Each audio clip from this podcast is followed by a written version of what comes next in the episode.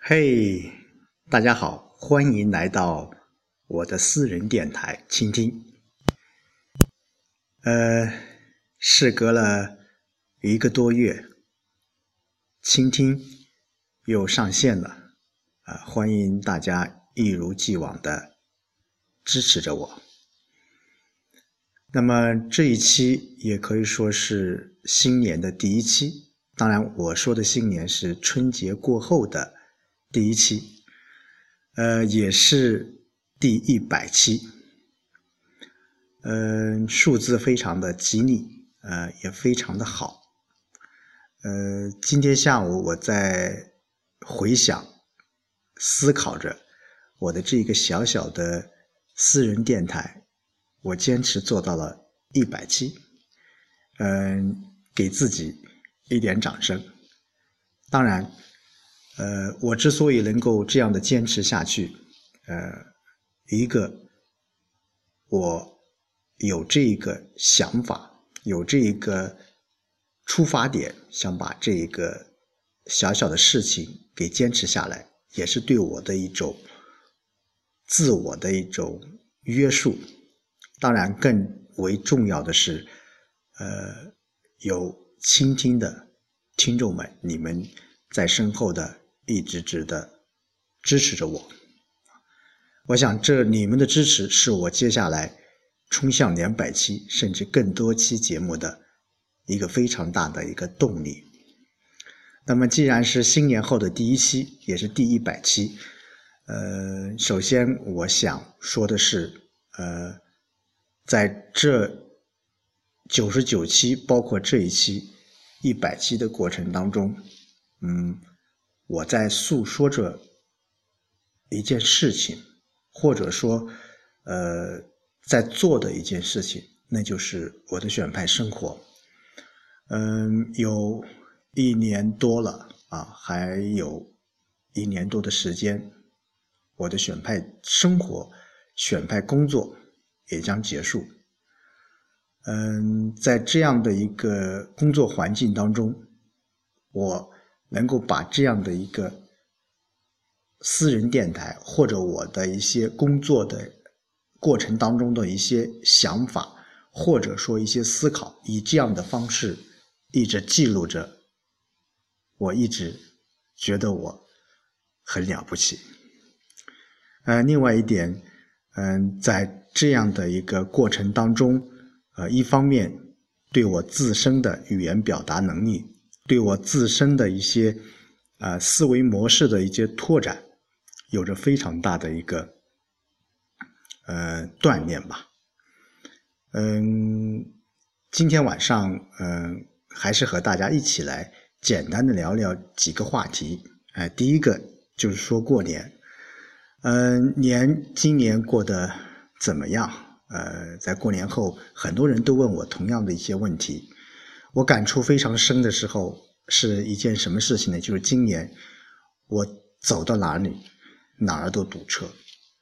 啊，特别我感受最深的是今年，啊，今年堵车的现象比去年严重的很多。嗯，究其原因，我想一方面是啊，我们买车的人很多，啊，另一方面我觉得还有很多一些人。在这过程当中，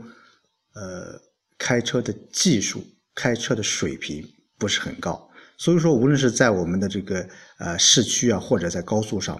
陆续的会出现很多很多一些车祸，碰碰擦擦。当然，总之一切，嗯，还是我们经济在发展，我们啊老百姓手中有一定的富裕的钱，那么刺激经济，这也是。啊，拉动经济发展的一个非常好的方式，但是我想，明年啊，明年会更严重。当然，这是一个社会的一种现象啊。一方面说明我们经济在快速的发展，我们的生活水平在提高，我们的出行的交通工具在改变。那么从另一个角度，也能够反映出我们现在。我们整体出行的这个环境、出行的道路，是不是啊能够满足我们当下这一些出行交通工具的发展，或者说是啊运行。呃，还有一点，嗯，就是说在过年每年都会老生常谈的一个问题，就是年味呃渐渐的淡了，没有小时候没有儿时的那种呃那种对食物的渴望，呃，对于呃很多东西的一种盼望，这种心思或者这种欲望没有了，现在反而觉得过年是一种呃。劳命伤财的一件事情，呃，整天不是喝酒打牌，那么就是在奔波着，在忙碌着，甚至有时候，呃，连和家人团聚的时间都是很有限的。呃，我想新年啊，新的时代啊，过年我们应该被赋予它更多的、更深层次的现代的气息。呃，第二件和大家说一些琐事，嗯，呃，这一段时间一直在忙碌着呃一些呃个人的一些事情啊，虽然这个过程呃非常的漫长，但是结果还是比较满意的啊，所以说呃感谢呃那些嗯在我呃举步维艰的时候，能够在后面啊拍拍我的肩膀。呃给我一点动力，呃，感谢在我痛哭流涕的时候，呃，你能够递出一张餐巾纸给我，当然也感谢，嗯，在我愁眉不展的时候，你能给我一个微笑或者一个点头。当然，在这里，呃，感谢的人很多，就像我一开始所说的。呃，每一个人，嗯，你们给予我的微笑、帮助或者是动力，我会化作呃内心的一份执着或一份坚持，去把我的工作做好，作为对你对于你们最大的一个回报。呃，最后一点我想说的是工作。真的过年后啊，一直还是沉浸在这个过年的气氛当中。嗯嗯，当然我们选派生活，呃，我们的呃村里面工作也如约的呃在开展了。特别是今天下午，呃，我呃和镇上的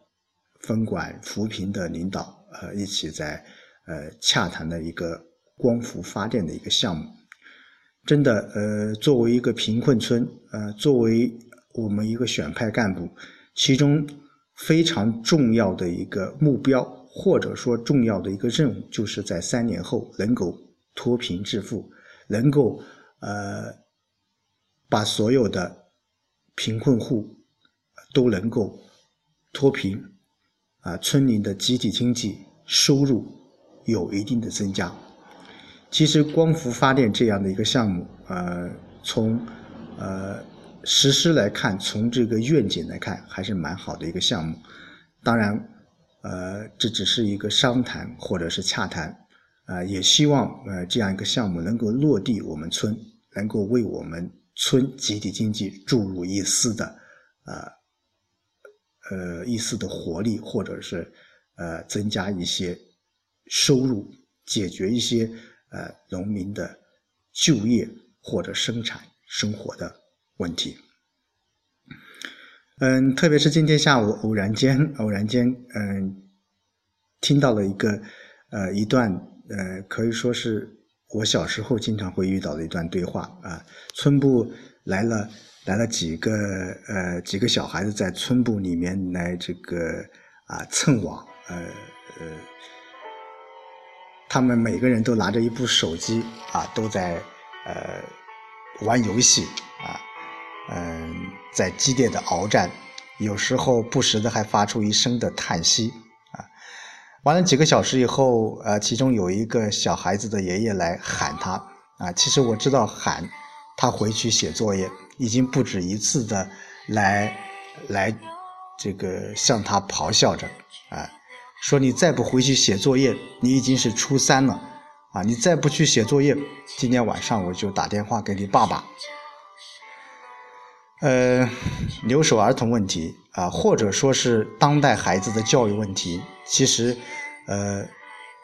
是一个社会问题。呃，不仅是留守老人对留守儿童的教育问题，其实作为我们现在的父母亲，如何去呃教育自己的孩子，特别是如何了解现代孩子们他们的生理和心理的一些发展的一些过程，啊，发展的一些规律。这是我们当代父母所要思考的问题。当然，像这些，对于在农村，呃，会显得尤为尤其的重要，因为很多孩子的父母亲，说实话，在正月啊，有的是初上十，或者是有的十五过后就已经出去打工了，呃，他们就跟随着自己的爷爷奶奶一起生活。嗯，说管理啊，说教育，嗯。嗯，他们也在管理着，也在教育着，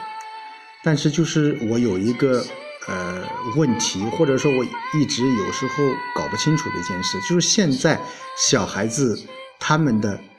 教育如何去管束他们，真的是一件呃值得大家去研究，或者是值得大家去探讨的一个问题。但是我想，不管怎么样，呃。我们，呃，关注农村的留守儿童，关注我们现代孩子的呃发育、教育，或者是啊生理和心理的啊健康教育，是我们接下来也需要一直关注的一件事情。特别是马上也是年会啊，正式开始了啊，陆续的会有很多很多一些提案或者议案在提出来。我想留守儿童的问题，呃，农村的这个留守儿童的教育问题，也是大家要一直关注的事情啊。好的，呃，一百七，一百七了，也祝愿自己能够继续坚持下去，能够做到。两百期甚至更多的节目，感谢你们的支持，谢谢大家。